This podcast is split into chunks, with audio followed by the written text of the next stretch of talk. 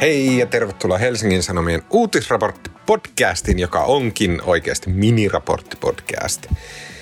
Se on Tuomas tässä. Mä oon tällä hetkellä istun täällä mun ex-vaimon kellarissa, jossa mä oon elänyt viimeiset puolitoista kuukautta johtuen ää, jossain määrin valitettavasta y- ylioptimismista mun tota, oman Raksan valmistumisaikataulujen suhteen.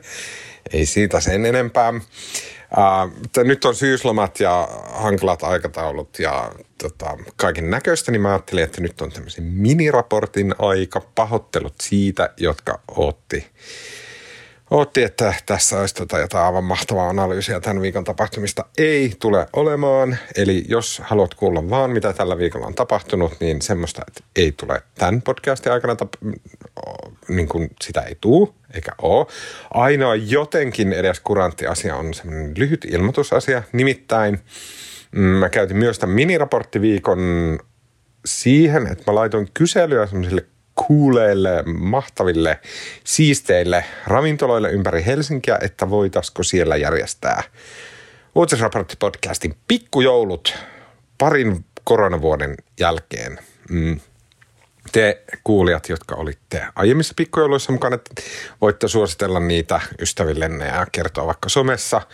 Varsin mukava tapa, tapahtuma tuossa pikkujouluaikaan, ja tota, mutta siitä lisää infoa ähm, äh, sitten, kun sitä on saatavilla. Mutta varatkaa tästä päivästä eteenpäin seuraavat kaksi kuukautta sille, että mikä tahansa niistä päivistä saattaa olla Uutisraportti-podcastin äh, pikkujoulu.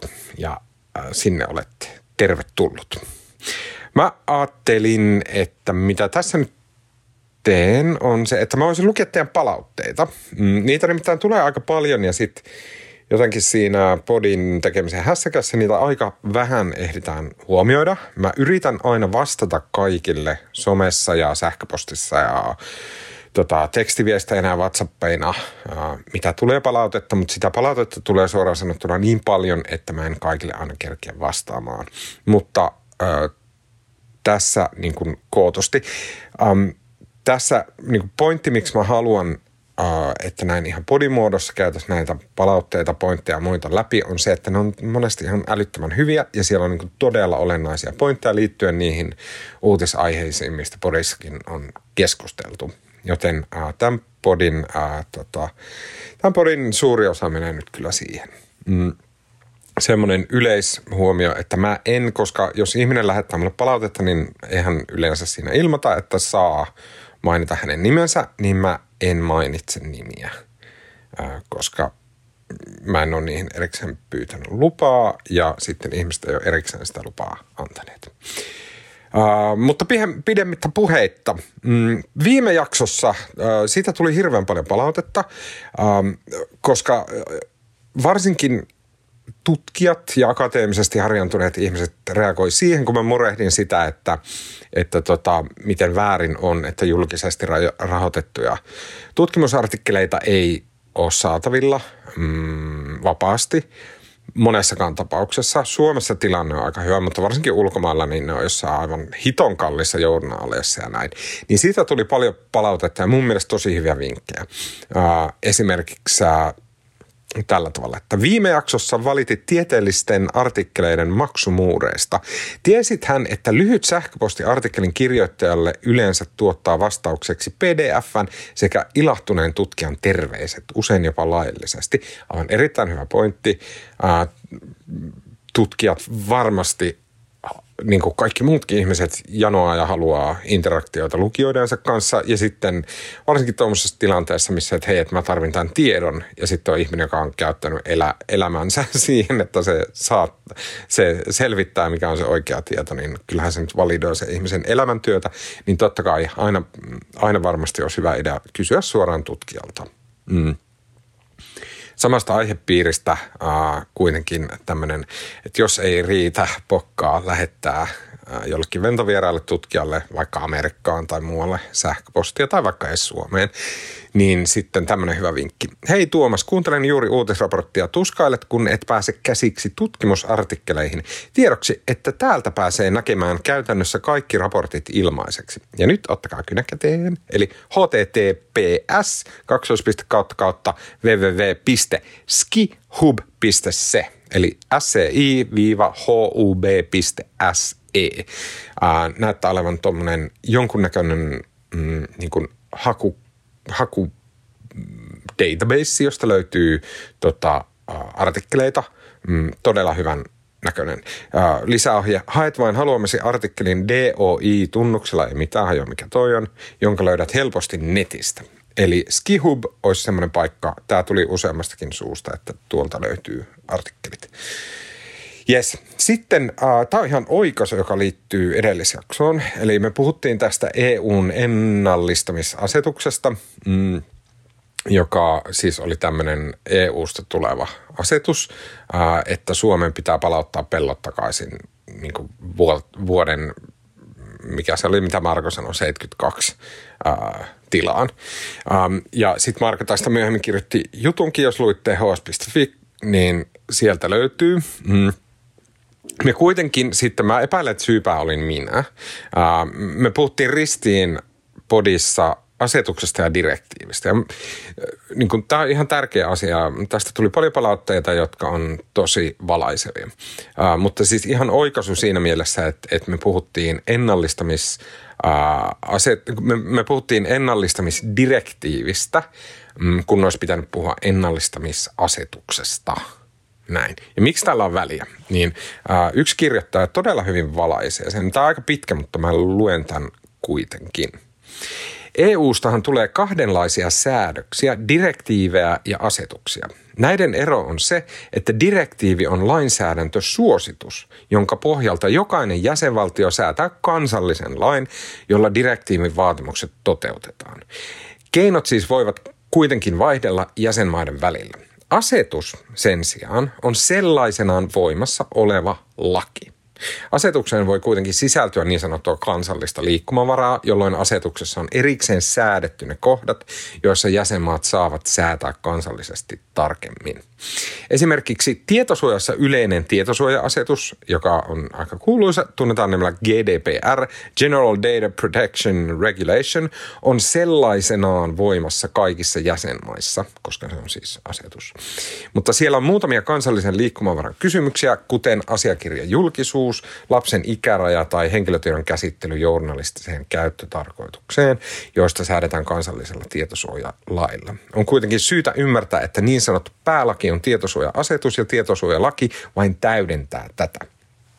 Ja tässä on tietenkin se hämmennystä aiheuttava asia, että kansallisessa lainsäädännössä tarkoittaa siis suomalaista lainsäädäntöä, eli meillä Suomessa, säädöshierarkia menee eri tavoin. Eli laki on ylempi kuin asetus. Mutta EU-laissa asetus on paljon direktiiviä tiukempi säädös, mikä juuri tässä ennallistamisasetuksessa tekee sen merkittävän eron. Niin, ja siis tonhan olisi voinut, sitaatti siis loppu, mm, ja aivan erittäin hyvä ja asiantunteva palaute. Kiitos siitä kirjoittajalle.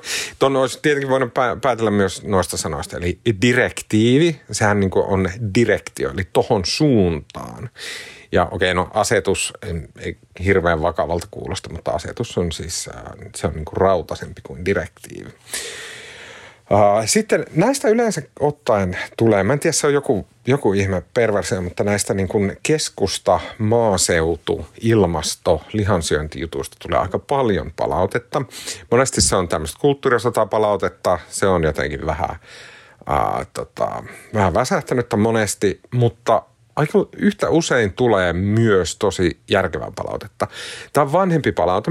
Me on puhuttu ilmastoasioista, me on puhuttu lihan syönnistä ja tämmöisestä. Ja, mm, mm, tämmöinen naishenkilö kirjoittaa ää, tota, mun mielestä tosi hyvin. Ilmasto- tai maatalouskeskustelu Helsingistä käsin toki surettaa muutenkin. Usein tuntuu, että koulutetut, melko hyvätuloisista taustoista tulevat vaativat ilmastotoimia ahdingossa olevilta viljelijöiltä, joilla saattaa olla hurjat henkilökohtaiset velat ja suuri epävarmuus tulevasta ja useampi huonossa toinen poikkeusvuosi huolena, ilm- ja että ää, näitä ilmastotoimia vaaditaan – kaupunkilaisten toimesta ilman, että he puolestaan on omista mukavuuksista, kuten lomalennot tai kulutus, joutunut luopumaan tai valmiita luopumaan. Ja kirjoittaja tässä on siis maanviljelijän tytär. Lihan vähentäminen ja maalämmön suosiminen on loppupeleissä monelle kaupunkilaiselle helppoja valintoja, vaikeita ja epämukavia saatika niitä, jotka tuntuvat omissa tuloissa ei kukaan halua tehdä. Tätä näkökulmaa tai maanviljelijöiden ahdinkoa olisin toivonut keskustelulta enemmän, muutenkin kuin Markon sivulauseessa. Naureskelua epäsuoraakaan sille, että maanviljelijät pillastuu, ei pitäisi Hesarin kaltaisessa valtakunnallisessa mediassa olla. Hesari on yksi Suomen päämedioista, jolla on tärkeä rooli sivistyksen ylläpitäjänä ja empatiakyvyn kykyhän on tärkeä osa sivistystä. Uutisraportti on ollut hyvä kanava sivistyksen ja empatian ylläpitämisessä muun muassa maahanmuuttokysymyksissä ja Afganistanin kriisissä. Ehkä se maanviljelijöiden ahdinko ansaitsisi hieman ymmär- ymmärtävämpää ja syvällisempää käsittelyä kuin toimittajien kasvisruokatarinat. Ja mun mielestä joo, tämä on ihan täysin totta ja siis aivan erinomaisen sympaattinen ja, ja tärkeä palaute. Tämä on vähän vanhempi, tai olisi pitänyt lukea joskus aiemmin, mutta mä haluaisin lukea sen nyt. Nyt mä härpään vähän kahvia.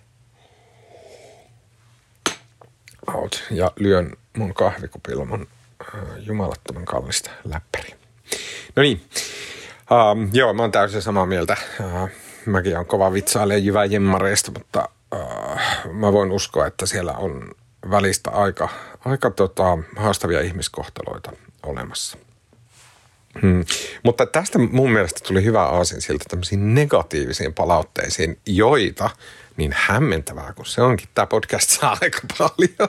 Sitten siinä on semmoinen mun mielestä hauska tota, jotenkin semmoinen ketju, että ihmiset, jotka lähettää negatiivista palautetta, niin, niin tosi harvoin tulee suoraan mulle tai Markolle tai, tai äh, tota, Almalle tai Sohville tai Marjalle tai Sallalle tai Annille tai kellekään, vaan ne tulee tämän HS-palaute ää, tota, sähköpostin kautta. Eli nämä ihmiset yleensä ei välttämättä ehkä tiedä, että miten tavoittaa podcastin ää, tota, tekijät ää, sähköpostilla, joten he laittaa tämmöisen yleispostilaatikkoon. Tai sitten he nimenomaisesti eivät kihtaa laittaa suoraan tota, ää, meille tekijöille. Mm mikä on mun mielestä hienotunteista ja ymmärrettävää. Mutta nämä, tota, mun mielestä nämä negatiiviset palautteet, ää, nämä on ihan hauskoja ja monesti näissä on tosi paljon pointtia ja mä haluan vähän kommentoida näitä. Okei, okay, tässä on nyt vaikka ensimmäinen. Mm. Kuuntelin 6. lokakuuta nauhoitettua uutisraporttia ja ärsyynnyin totaalisesti, eikä se valitettavasti ollut ensimmäinen kerta. Aiheet ovat aina mielenkiintoisia, mutta ohjelman vetää yrittää olla cool ja puhua tai oikeammin huutaa mielipiteitään. Vaikka uutisraportin etusivulla mainostetaan, että puhutaan turhia jännittämättä, niin kuin toi, töiden jälkeen rinksuilla, niin tämä on kuitenkin ohjelma, jota pitää voida kuunnella ilman kovaa kiroilua ja alatyylistä puhetta muista ihmisistä. En ole nipottaja, kirosana silloin tällöin ok, mutta nyt sitä tuli kyllä aivan liikaa. Vittu, vittu, vittu. Toimittajan yliinnostustapa johtaa ohjelmaa Toimittajan yliinnostustapa johtaa ohjelmaa väsyttää pitkän päälle, tuntuu teini hommalta. Liekö tarkoituskin?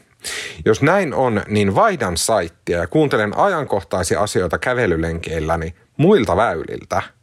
Huumori on taitolaji asiassa kuin asiassa, varsinkin kun kysymyksessä on vakavat asiat ja toiset ihmiset. Mm.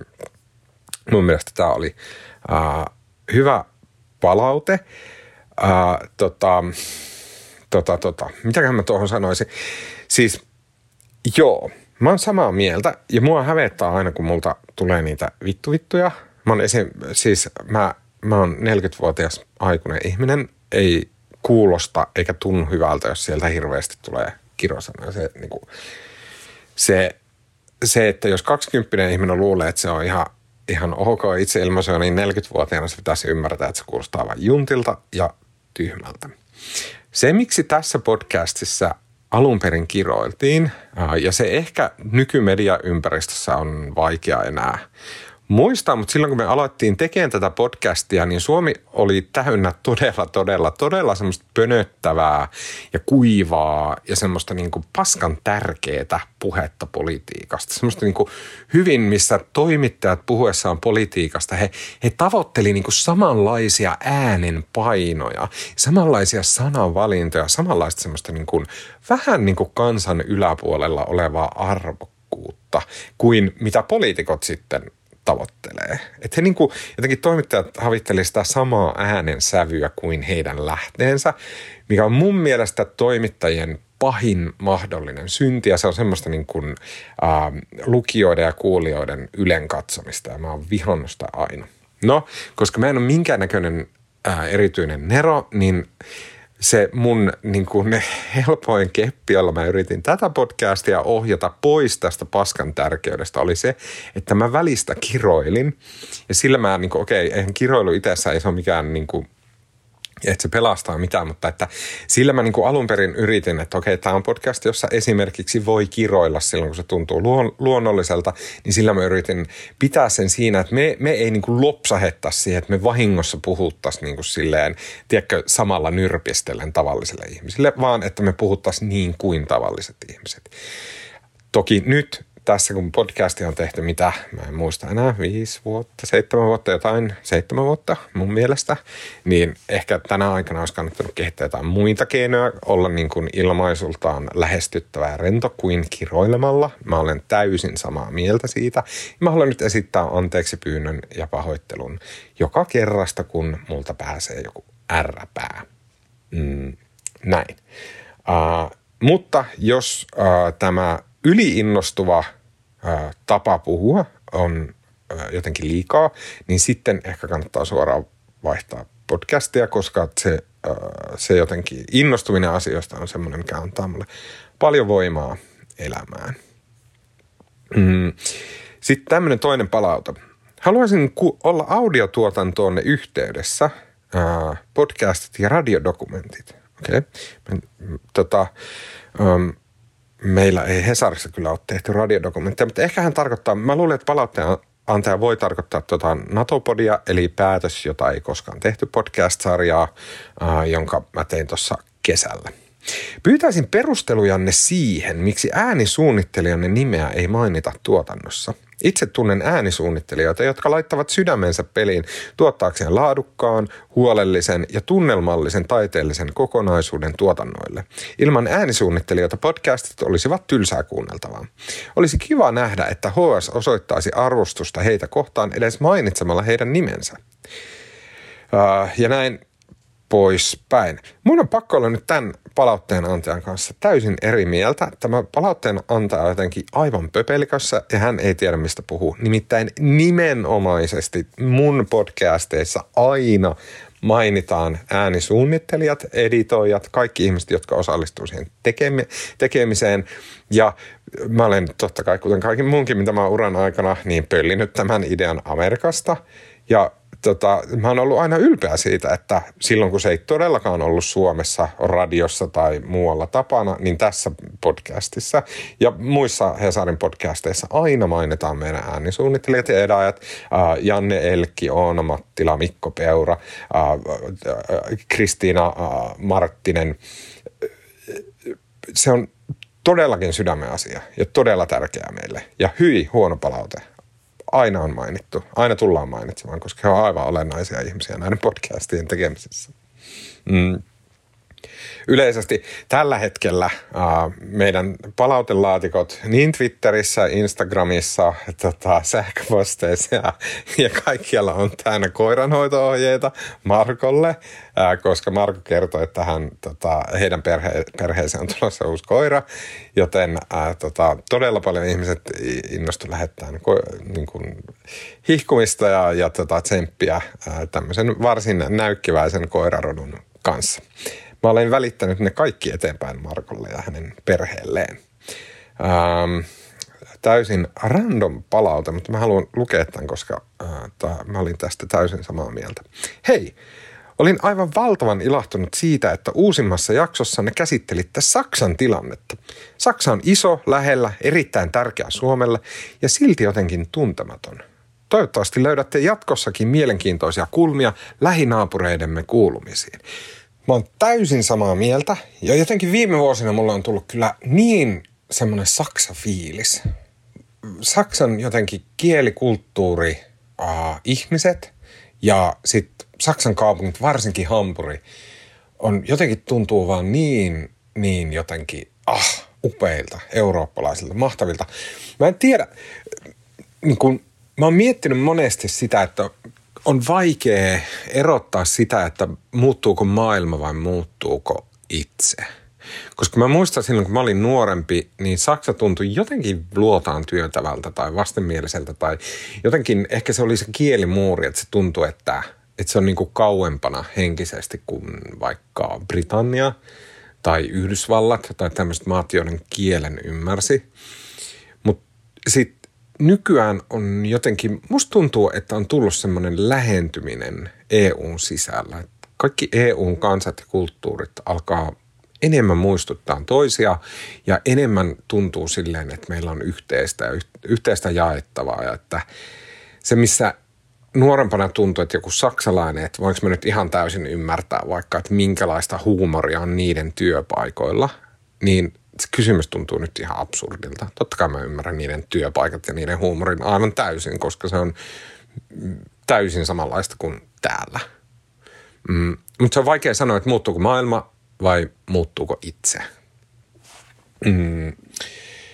No niin, sitten taas, joo, hei, täällä oli hyvä, jälleen kriittinen palaute, joka liittyy tähän tota, mm, paitsi podcastin tekemiseen, niin myös äh, meidän tapaan käsitellä näitä Capitol Hillin äh, tapahtumia. Palautteen antaja kirjoittaa näin. Podcast-tiimin huonosta valmistautumisesta sekä tiedoistanne US Capitolin tilanteesta. Olette HS-toimittajia, ettekä näytä ymmärtäneen, miten isosta provokaatiosta demokratia vastaan oli kyse. Toimittajat eivät tunteneet faktoja, eivät osanneet asettaa asioita kokonaiskuvaan, vaikka me tavalliset kansalaiset olimme seuranneet tilannetta monesta eri mediasta. Oliko kuolleita yksi vai neljä? Huh huh. Niitä oli ja jokainen liikaa. Mm, entä olitteko tietoisia pommeista, kun keskustelitte viikinkihatuista? Maailman tärkein senaatti oli vaarassa ja te leikitte isolla asialla aika huonolla maulla. En jaksa kirjoittaa kaikkea hölmöä, mitä esititte. Kuunnelkaa BBC, CNN, NYT ja muita podcasteja. Ja yrittäkää olla asiallisempia. Meillä toimii netti ja voimme muutamalla eurolla seurata ulkomaisten mediatalojen ajatuksia ja odottaa siihen Suomen päämedian kriittisempää taustoittavampaa näkemystä, eikä kiroilua teidän uuden vuoden aaton juhlintaanne. Me janoamme tällaisessa koko maailmaa järkyttäneessä tilanteessa näkemyksellistä, itsenäistä, asiallista uutisanalysointia Suomen päälehdeltä. Nyt mä haluan tähän kommentoida semmoisen asian, mikä joskus jää ihmisille jotenkin ehkä hoksaamatta. Ihan ymmärrettävästi, mutta sitten toisaalta se asia on itsestään selvä. Siis uutisraportti podcast ää, ei ole Helsingin Sanomat. Se on niin kuin Hesarin toimittajan tekemä, joo, ja sitten äh, se niin kuin julkaistaan osana työtä Helsingin Sanomassa, mutta on jotenkin, ei ole kovin järkevää kuunnella tätä podcastia niin kuin tämä olisi Helsingin Sanomien pääkirjoitussivu. Tai niin kuin tämä olisi Helsingin Sanomien äh, uutistoimituksen silleen objektiivisen ja neutraalein ja tiedon välittämiseen tarkoitettu kanava, koska tämä ei ole tämän podcastin, jos tällä on mitään niin kuin, totta kai rehellisesti me tehdään tätä sen takia, että tämä on kivaa, koska me itse tykätään podcasteista, koska ihmiset tykkää kuunnella podcasteja, koska mun mielestä podcasteja pitää Helsingin Sanomissa olla. Ja näin se on se motiivi, mutta et, et mitä, mitä tämä Helsingin Sanomille niin journalistisesti antaa, niin tämä on osa Helsingin Sanomien journalismia. Tämä ei ole se osa, missä välitetään tietoa mahdollisimman neutraalisti uutistoiminnassa. Tämä ei myöskään ole se osa, missä otetaan vaikka joku superkompleksinen aihe, joku Suomen eläkejärjestelmä, ja sitten hyvin niin kuin, pikkutarkan faktapohjaisesti käydään läpi siihen liittyvät detaljit ja muut niin kuin analysoidaan se. Vaan mä miellän, että tämä podcast on ehkä äh, juttu muodoista. Tämä on lähimpänä semmoista niin kuin, äh, hauskasti ki- kirjoitettua, mutta kiinnostavaa kolumnia tai joskus pakinaa tai joskus semmoista muuta mielipidekirjoitusta. Totta kai me pyritäänkö aina siihen, että meidän taustatyöt ja faktat ja kaikki muut on kohdillaan, mutta että me ei yritetä edes tehdä semmoista niin kuin uutisjournalismia, jossa me äh, niin kuin tarjotaan äh, kuulijoille niin kuin uutispodcast sille, että se, tässä on nyt mitä on tapahtunut ja piste. Vaan tämä on tulkintaa, tämä on pohdintaa, tämä on pyörittelyä, tämä on semmoista. Tämä on niin kuin osa Helsingin Sanomien journalismia. Jos haluaa, että, että lukee niin kuin BBC, NYT-tyylistä mm, tota, uutiskamaa, niin sitten kannattaa mennä osoitteeseen hs.fi tai tilata paperinen lehti kotiin. Sitä on siellä vaikka kuin paljon ja se on ihan käsittämättömän hyvää. Ja tämä podcast toimii niin kuin osana sitä palettia. Se, tämän podcastin ei ole tarkoitus korvata jotenkin sillään ää, Tuomaksen ja Markon ja, ja muiden voimin niin kuin Hesarin ää, tota, satapäisen toimittajalauman mm, ulosanti. Okei, okay. sitten palaute jatkuu. Miksi halveeraatte podcast-mediaa? Öö. Podcast on radiolinja, tupla ö. Se antaa mahdollisuuden selittää taustaa ja tuoda ihmisille faktoja. Jos Yle osaisi ottaa päivän polttavat asiat esille nopeasti podcastina, jättäisin teidät kuuntelematta. Mm, tähän mä vaan halu, halusin sanoa, että tota, Ylellä on aivan mahtava päivittäisuutispodcast nimeltä Uutispodcast. Mä neuvon, että jos tässä uutisraportissa – ärsyttää, että ei olla tarpeeksi asiallisia, ei olla tarpeeksi sille niin kuin pidättyväisiä ja sopivan korkealta ja etäältä kommentoida sivistyneistä asioita, niin sitten mun mielestä nimenomaan Yle on, se on Ylen leipälaji. Yle on paras Suomessa tarjoamaan äänimuodossa sitä, että, että ollaan hyvin silleen arvokkaita ja, ja tota, arvokkaita ja fiksuja. Se on niin kuin mitä Yle tekee ihan älyttömän hyvin. Neuvon äh, menemään äh, Ylen puoleen. Miksi pelleilette ja teette kuuntelusta liikaa omaa viihdettä, kun me haluamme asialinjaa? Tai pitääkö olla useampi podcast, toinen pelleille ja toinen asiallinen? Erittäin hyvä kysymys, mutta näin tämä nyt vaan menee. Mm. Uh, Okei, okay. uh, sitten muutama palaute, jota kirjoitetaan Jodeliin, joka on mun mielestä aivan erinomainen uh, keskustelukanava podcasteille. Siellä on äh, paljon, siellä on paljon kivempaa palautetta kuin mitä tulee äh, palauteboksin ja HSN palauteboksin kautta. No niin, elämä olisi ikävämpää ilman uutisraporttipodia ja Tuomas Peltomäkeä kirjoittaa joku jodlaaja. Äh, se oli tota, aivan erittäin kivasti sanottu. Kiitoksia. Mm. Sitten nämä on hyviä nämä kommentit. Se jodel täyttyy aina, jos, me, tota, jos meillä jostain syystä ei tule podia ulos aj- ajallaan, niin jodeliin tulee silleen useita useita ketjuja, että mitä helvettiä. ja se on jotenkin äh, tosi pahoillaan, mutta se jotenkin hauskaa, miten tunteella ihmiset ottaa se, jos, jos tota, mm, podi viivästyy. Tämmöisiä palautteita. Tuoppi voisi lopettaa kaikki muut hommat, myös talon rakentamisen, ja tehdä 2H-jakson joka päivä. Olisin tyytyväinen. joku kommentoi, että vieläkö se vittu rakentaa sitä taloa. Vielä. Mä asun täällä vitun kellarissa sen takia, että se on niin hidasta. No niin, missä uutisraportti? Näistä olisi kiva ilmoittaa podin puolelta. Monet podit kuitenkin nauhoitetaan etukäteen ja muutenkin nauhoitetaan myös pyhien aikana. Olisi ollut kiva edes saada tieto, että tuleeko tämä sitten huomenna vai eikä ollenkaan tällä viikolla. Sitten seuraava jatkaa. Tämä on siis yksi ihan mun lempipodeista, mutta viime viikkoina on kyllä, kyllä ollut aivan saatanan kypsä, niin kuin aivan naurettavassa mittakaavassa suhteessa asiaan, siihen miten tämä ilmestyy ihan miten sattuu. On siis tietoinen, millaiselta kermaperse-idiotilta kuulostan, mutta kun kiukuttaa. Tota, mä haluaisin nyt sanoa kaikille kuulijoille, että tämä podcast on ilmestynyt siis joka viikko ilman mitään taukoja. Ei joulutaukoja, ei kesätaukoja, ei hiihtoloma, ei syysloma, vaput. Aina joka viikko on tullut podcast. Uh, mun mielestä kohta kolme vuotta.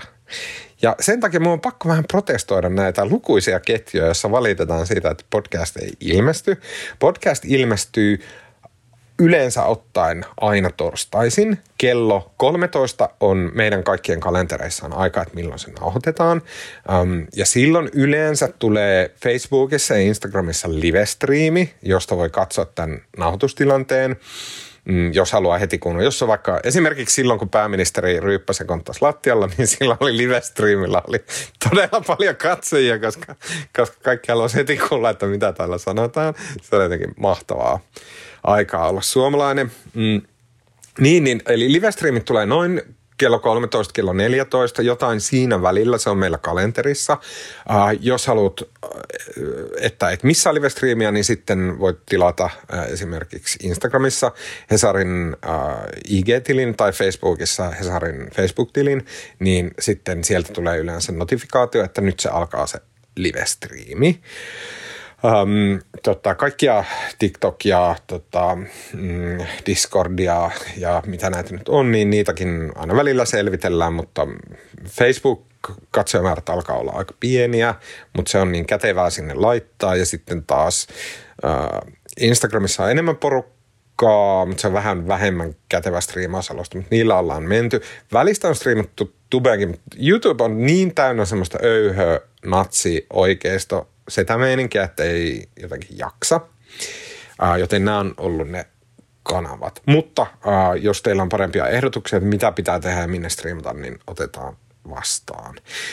Um, ja sen jälkeen, kun nauhoitus on tehty ja se on striimattu, niin sitten meidän äänisuunnittelijamme, Janne, Oona, ketä täällä nyt sattuu olemaan, silloin vuorossa, niin he alkaa editoimaan podia. Sekin on semmoinen, missä heillä menee tunti ehkä suurin piirtein, joskus enemmän, jos on ollut vaikka jotain hankaluuksia nauhoituksessa.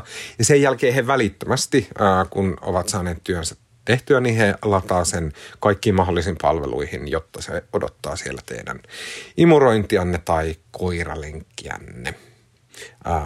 mun mielestä tämä kiukuttelu näistä myöhästymisistä on asiallista – se on täysin myös kohtuutonta meitä kohtaan, mutta mä ymmärrän, mistä se tulee, koska myös itse kiukuttelisin ja aion kiukutella. Ja tota, jos mun lempipodcastit jättää yhtäkkiä tulematta, niin kyllähän se nyt syö. Koska sit mä oon joskus, niin kuin, että mä oon oikein lykännyt jotain haravointia vaikka torstaille ja sit, sit tota mun tota, lempipodcast ei tuu, niin mitä mun pitäisi tehdä? Haravoida hiljaisuudessa niin kuin joku pälli tai pelle, niin kuin tämä yksi tota, varsin kiukkunen palauttaja tämä kirjoitti. Mä haluan mainita, että ne hämmentävän lukuiset ketjut Jodelissa, jossa arvostellaan, että arvotellaan, arvuutellaan, että onko mä sinkku, ja joihin jengi postailee, että milloin he on nähneet, nähneet mut ja kenen kanssa, niin tota, kutkuttava mysteeri tämän asian ympärillä jatkukoon. Mutta mä käyn kyllä stalkkaan Jodelia. Siellä on kyllä hauskaa, kun ihmiset käy niin, niin keskustelua aiheesta kuin mistä vaan. Mm. Okei, okay. tämä oli nyt tämmöinen horinapod. Um, mä pahoittelut, että tämän jotenkin uutisanti oli aika pieni, mutta mun mielestä nämä palautteet, mitä on tullut, niin monesti niissä on tosi hyviä pointteja. Um, laittakaa niitä edelleen tulemaan. Tämäkin olisi mahtavaa jotenkin kootusti saada osaksi, että vaikka kerran kuussa uh, luettaisiin näitä teidän pointteja, koska ne on oikeasti todella painavia monesti. Ja kyllä mun mielestä, mä, mä oon samaa mieltä niin kuin jotkut esimerkiksi Jodel, Jodelissa kirjoitti, että hei come on, ei Twitteriä enää käytä kukaan. Että siellä on tasan toimittajat ja sitten semmoiset niin riitelemään taipuvaiset aktivisti, aktivistit ja aktivistihörhöt. Mä oon huomannut, että se yhä enemmän pitää paikkansa. Että semmoinen, niin kuin, missä normaalit ihmiset hyvillä fiiliksillä keskustelee vaikka podcasteista tai, tai sitten mistä tahansa tapahtumista, niin Twitter on nykyään sille yhä huonompi ja yhä huonompi. Mä ehkä on boomeroitumassa sen verran, että mä en tiedä mikä on semmoinen järkevä ää, tota, vaihtoehto. Mä tiedän, että IG, TikTokit ja muut on se, missä on isot massat, mutta sitten kun mm, se kuvallisuus ja videomuotoisuus on mulle monesti vähän vaikeaa, kun on niin kuin näin jäätävän näköinen naama. Ei vaitiskaan, mutta siis silleen se vaatii enemmän vaivaa, että pitää miettiä, että mitä siinä kuvassa on. Sen takia Twitter on ollut helppo. Sinne voi vaan kirjoittaa jotain ja siinä se. Sen takia se niin kuin esimerkiksi uutisrapsan suhteen keskustelu on edelleen ollut Twitterissä, mutta jos jollain on joku järkevämpi idea, että missä sitä keskustelua kannattaisi käydä näistä aiheista, niin kuin ottaa vastaan palautetta ja niin kuin täsmennyksiä ja sitten jakaa niitä linkkejä, joita, jotka sitten niin kuin pari vuotta myöhemmin ilmestyy at uutisraportti AV-tilille, niin, niin, äh, niin palautetta, tai siis niin kuin hyviä ideoita otetaan vastaan. Mm. Okei. Okay. Um, mä vastaan kaikille. Joka sähköpostiin, joka DMään, joka IG-viestiin, joka WhatsApp-viestiin. Joskus se vaan unohtuu. Mä oon pahoillani siitä, ne viestit painuu jonnekin alas ja sitten se vastaus ei ikinä tuu ja sitten tulee semmoinen mielikuva, että Aa, onpas Tuomas hirveä kusipää. En yritä olla, mä, mä aidosti oikeasti yritän vastata ihan jokaiselle, koska kuitenkin se kama, mitä teiltä tulee, helvetin mielenkiintoista. Yes, no niin, nyt kun mä tästä äh, lähden mm, Raksalle, jos tällä hetkellä teille Ragsa Ukkeleille tiedoksi, että listataan ovenpieliä, niin tota, äh, mä siellä äh, otan, äh, otan illalla muutaman Raksa-oluen ja sitten äh, tota, viihdytään mun koiraa, joka monesti viettää on kanssa siellä Raksalla aikaa. Niin mä aion kertoa hänelle siitä, että teiltä kuulijoilta tulee myös monesti aivan älyttömän hyviä suosituksia. Ja mä oon nauttinut kolmesta podcast-suosituksesta, jotka ovat peräisin siis uh, uutisraportti-podcastin kuulijoilta, ja nämä on kaikki ihan todella, todella hyviä. Uh, ensimmäinen on uh, Italian politiikasta kertova podcast Bunga Bunga. Se kertoo siis Berlusconista, mm, joka oli Italian pitkäaikainen pääministeri. Se on sillä tavalla niin vähän vanha, että se ei kerro tästä Giorgia Melonista, joka on nyt tämä Italian uusi pääministeri, vaan aiemmasta oikeasta populistisesta pääministeristä uh, Berlusconista. Mutta tutustumalla Berlusconin tarinaan tässä Bunga Bunga podcastissa, niin jotenkin yhtäkkiä tajuaa Italian politiikasta paljon enemmän. Ja mun mielestä se oli tosi ansiokas, mä oon kuunnellut siitä ehkä noin puolet jaksoista. Se oli tosi ansiokas nimenomaan tässä mielessä, koska mulla on ollut ihan helvetinmoinen mysteeri, että miten jengi Italiassa äänestää jotain Berlusconia, joka on jotenkin niin vastenmielinen kuvatus kuin voi olla. Ja se, tämän podcastin jälkeen ymmärtää vähän enemmän. Se oli ehdottomasti ansiokas podcast. Pitkä miinus siinä mielessä, että se on maksullinen podcast. Se on tässä Wonderly podcast-sovelluksessa, mutta Wonderlyllä, niin kuin kaikilla muillakin äh, tota, sisältöpalveluilla, niin heillä on jonkunnäköinen ilmainen kokeilu. Kiitoksia tuhannesti tälle tota, uutisraporttipodcastin kuulijalle, joka mulle tästä vinkkasi ja myös painosti mua sen verran, että otti mun puolesta tämän ilmaisen kokeilun tuonne Wonderlyin, jotta mä kuuntelisin hänen tunnuksillaan Berlusconi podcastin, minkä mä myös tein. Se oli todella ihanasti ja äh, sydämellisesti tehty ja on sen takia Italian suhteen paljon viisaampi. Kiitos äh, sulle tuhannesti. Mm. Sitten Toinen podcast, joka tuli äh, tota, kuulijasuosituksena on The Economistin äh, tota, podcast, äh, jonka nimi on äh, The Prince. No hitto, olikohan se The Prince? No nyt mun täytyy googlata. Meppas kännykkä. Sinne. No niin, mä olen The Economist podcast. Uh, uh, she Xi Jinping. No niin. Joo, yes.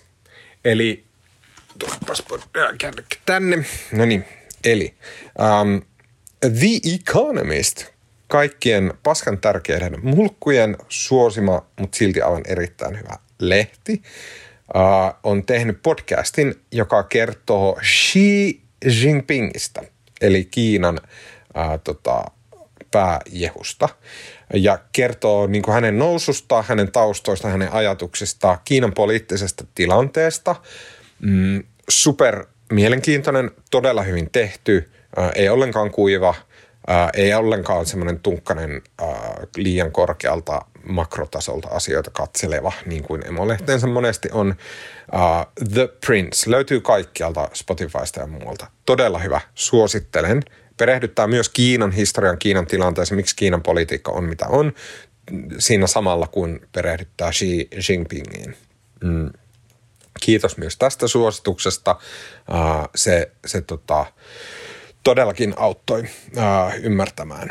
Ja sitten kolmas suositus on Medusa podcast. Tämäkin on kuulijoilta erittäin hyvä uusi tuttavuus uh, mulle.